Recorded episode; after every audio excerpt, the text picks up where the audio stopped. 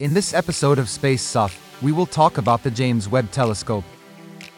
But first, today is April 9th, the anniversary the introduction the Mercury 7 astronauts. What is the James Webb Telescope? The James Webb Telescope is a new telescope made by NASA. It is the largest, most powerful telescope in history. Why do we need to make a new telescope? Webb can look deeper into space, maybe even seeing the earliest stars and galaxies that formed in the entire the universe. It is better than Hubble, NASA's other telescope. Will Webb take amazing pictures like Hubble? Hubble is known for its great pictures, but the James Webb Telescope creates even better pictures.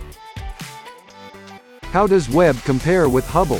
While Hubble has a 2.4 meters mirror made of glass, Webb's mirror is 6.25 times that of Hubble's.